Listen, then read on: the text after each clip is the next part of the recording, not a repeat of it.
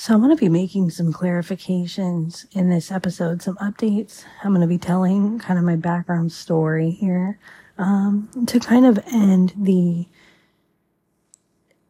uh, polyamory stuff because I'm thinking about some other. There's another community over um, on Facebook and other places that I'm thinking about that might be a little bit better because I haven't learned Swell. There's a ton of other communities on Swell that I want to join. So I'm going to be kind of doing that kind of stuff. Um, and I want to talk about the balance between virtual and in person because I'm finding that we are very interconnected in this world, especially even if we live in the same town. So the previous episode, I talk about boundaries and when it comes to having introverted, um, people in your life that you care about, and I talk about the boundaries that maybe I could have set that you could start setting now. What I'm talking about is if you're more of in a long distance kind of thing to where you're, um, maybe talking a couple times a month will ensure that everybody would plan to get together. But what I've recognized too is that not everybody is quite as introverted and not everybody is quite as extroverted. And some days are going to be days where you're connecting over the phone especially since we've all started using Zoom a lot more and become Zoom users even throughout the pandemic. I know I certainly have, and I love Zoom. I used it to, facilitate my daughter's homeschool. I used it to join somebody backstage. Um, that was really special. Um, one of my favorite singers, actually, uh, musicians. That was really cool. Um, getting to know how they do things. And then I was also able to, um, join some virtual meetings. And there's still some things in my email inbox that I get, um, invites of meetings, um, over Zoom, as well as other, um, meeting streaming broadcast apps that I've got invited to and, and all that kind of stuff. So I'm finding that through the creative work and even through connecting with someone deeper, virtual can actually help as long as you're not replacing. So, um, for, um, another one of our good friends, um, we had to take care of some different things virtually that she was helping us set up and it was really cool of her. Um, and, um, she was out of town for part of the time and so it was a lot easier to handle it virtually through phone call and text. And sometimes we were playing phone tag and it was a real relief when we got it figured out. But that was, um, better done virtual and less wasteful to have to find a ride or have to, um, waste gas or whatever to get something set up in person and do it. So I don't necessarily think that, um, in person is always the way to go sometimes. And even if you just need five minutes on the phone while you're out doing things, that's always kind of cool when you can include them and they happen to be out at the same time doing things too. It's kind of fun. Um, when you're really connecting and getting close to somebody as, um, I'm proud to say I am, um, um, based on what I've talked about in the previous episode. But, um, I'm going to end the polyamory series by talking about my story. Um, because I want to talk in community with people who are, and um, I want to clarify a couple things for the podcast. This may turn into okay. where I do some polyamory based episodes and include it because I have gone with the model of branding where the personal brand is just who am I? Who are you? That's what a personal brand is. Who are you really? Like in your realest form, in your most creative, who are you? And so what that means is that you can put all of yourself out there over time, change interest, reveal new interests and reveal new things that people don't know about you. And then what's cool about this is you can just have one channel to do that. Now I've seen people make separate channels, separate podcasts, separate accounts for the different, um, parts of themselves. And that might make it easier for them to organize who they are a little bit and target certain things maybe and kind of keep it organized. but it makes it weird for the audience because it doesn't feel like they're multifaceted. It feels like they're wearing different hats, which is awesome. So if you do that, that's cool. I, I don't really have personally have a problem with it, but to me, that's how I would feel if I tried to do it that way is that I would be wearing too many costumes, trying to be a chameleon, which being a chameleon is very, very cool, being adaptable, but trying to wear too many costumes and not naturally being a chameleon, but being like a dressed up chameleon is what would be the problem. So I'm going to, I'm going to do this, um, polyamory story and get into it. Uh, other thing about the podcast, my Siri widget might pop anchor up on my home screen. I may not even have to move it there. Or if I move it, it'll be in the dock. Um, because with the dock on iOS or Android, you can have folders and icons, which could mean, mean an app, a bookmark, a Siri shortcut, whatever it is in the dock. Um, with your folders and have lots of different apps for different sorts of um, sections of your life, which is really cool. And I do that amongst, I have my most important widgets, um, my Google Calendar and my notes, because my husband and I um, communicate and have information ready to go in notes on the home screen. And then, you know, as, uh, but I have my Google Calendar. I've been calendar blocking and kind of scheduling what I want to do and it changes a lot, but I'm not really worried about it because it's kind of my own way of having a planner and a note taking system, just that's a little more personal. And I journal through Google's apps and everything, um, just because I like the way they are organized better. Um, and we're the type of couple that we have each other's passwords, so I don't really care about that. And we can get each other's phones at any time if we need them. Like we don't hide anything from each other. Um, but it's just I like Google's organization system and writing system for that. So just some techie updates, and then Apple Notes I think is best for what we both have chosen. He definitely loves it for communicating and storing information and and writing together, which is really fun. Even collaborating on writing um, more and stuff.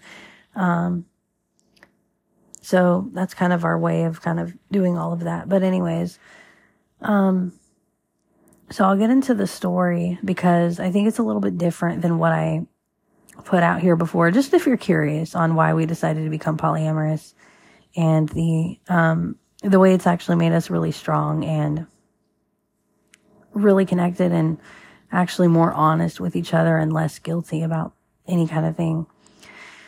So actually before we got into a relationship with each other, we were leaning more towards polyamorous, polyamory.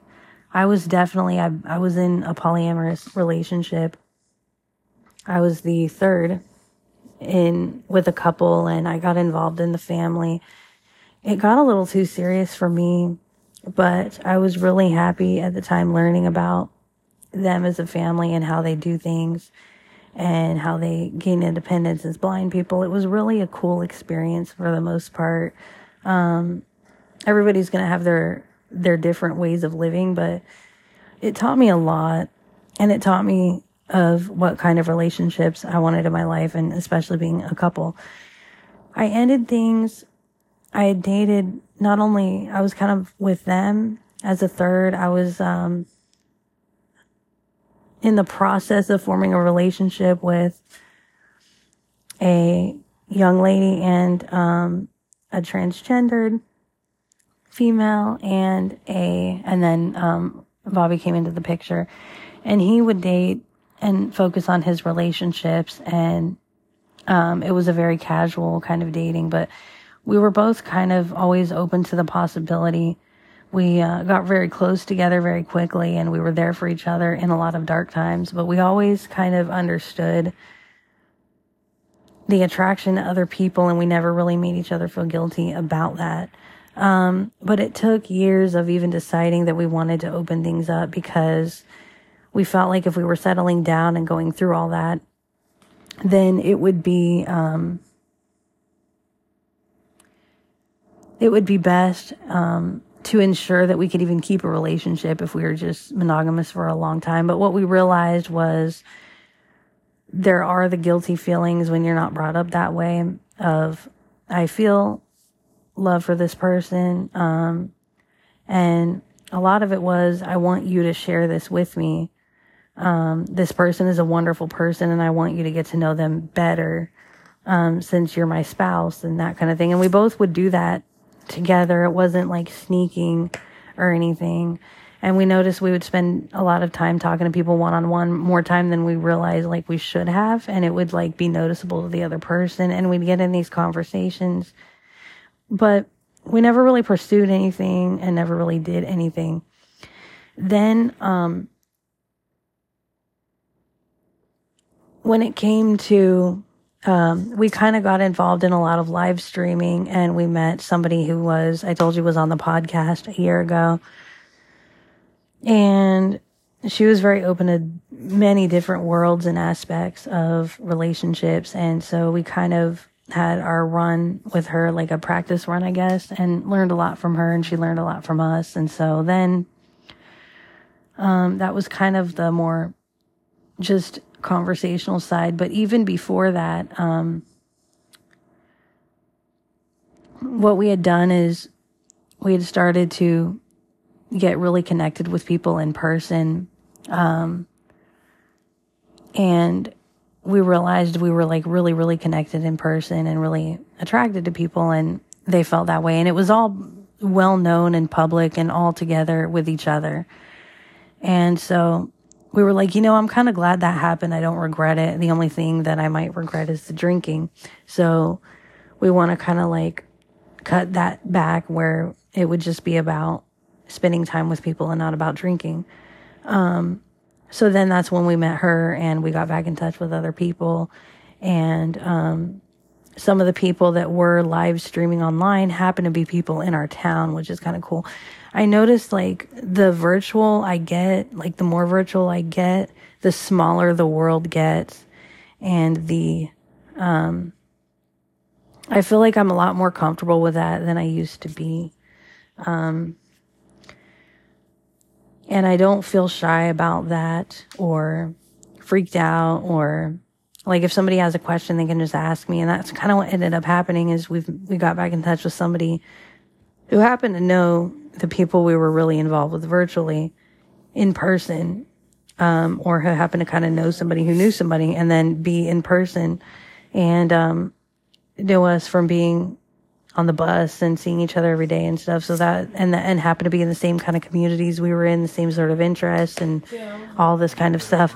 So that's kind of what, um, the story to all of this is I think when you're deciding or you're wondering and you're learning about people and you're like, well, how do they just all of a sudden do they get bored? It's like, no, that's not really how it goes. It's you have a lot of different feelings that, um, you can only talk about with certain people and you can't really talk about with your family or friends that are just kind of in the society that you see every day. Like, they're just there because you work with them or something.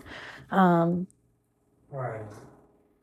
Things like this. And, uh, so that's kind of the story I wanted to get into just towards the end of the talking about polyamory on here for right now until, um, I have more content because I want to show some topics in the show notes. Um, probably based on communities. If I, if and when I decide, I'll probably most likely join one big one on Facebook or um, Discord or something more than I would Swell and then Swell maybe see, um, focus on the tech side of Swell for a while and then join communities more. Um, but I'm doing all of this slowly because I'm also realizing that overextending yourself is going to not be a very good thing for those that you do love and want to be there for. Um, family, friends, relationships, whatever. And so that is, um, what it comes down to, really. And I just felt the need to tell it. And I didn't really want to, um, I don't know what, I didn't really want to wait anymore because I did a lot of recording over these last uh, couple mornings. And I didn't really want to wait to tell the story. And that kind of thing. And I wanted to clarify some things in this, um, and kind of add the updates to some mind changes and things based on the last episode into this episode. So thank you so much for listening and tuning in. I really do appreciate it. I'm excited to see where all this goes. Take care of yourself, take care of your life, take care of each other. And um we will definitely keep in touch and um all that kind of stuff. There's always something you can learn every day. So thank you so much for learning with me, growing with me, and listening. Um, hope you're having a good week. As always, stay tuned, but even more important than that, take care.